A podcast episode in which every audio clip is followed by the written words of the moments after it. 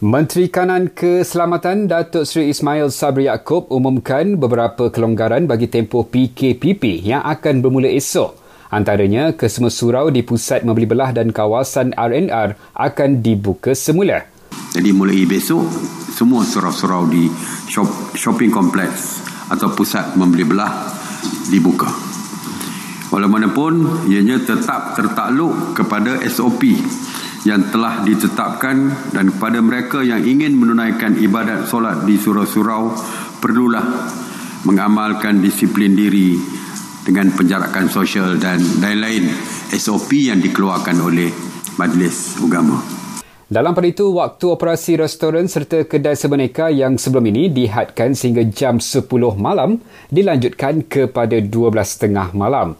Selain itu, semua zoo di seluruh negara turut dibenarkan beroperasi bermula esok tertakluk kepada SOP yang ditetapkan.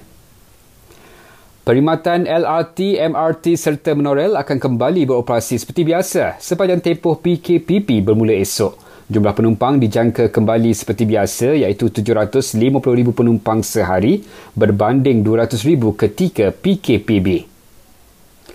Lebih 150 taska di Terengganu mula beroperasi hari ini selepas 3 bulan ditutup.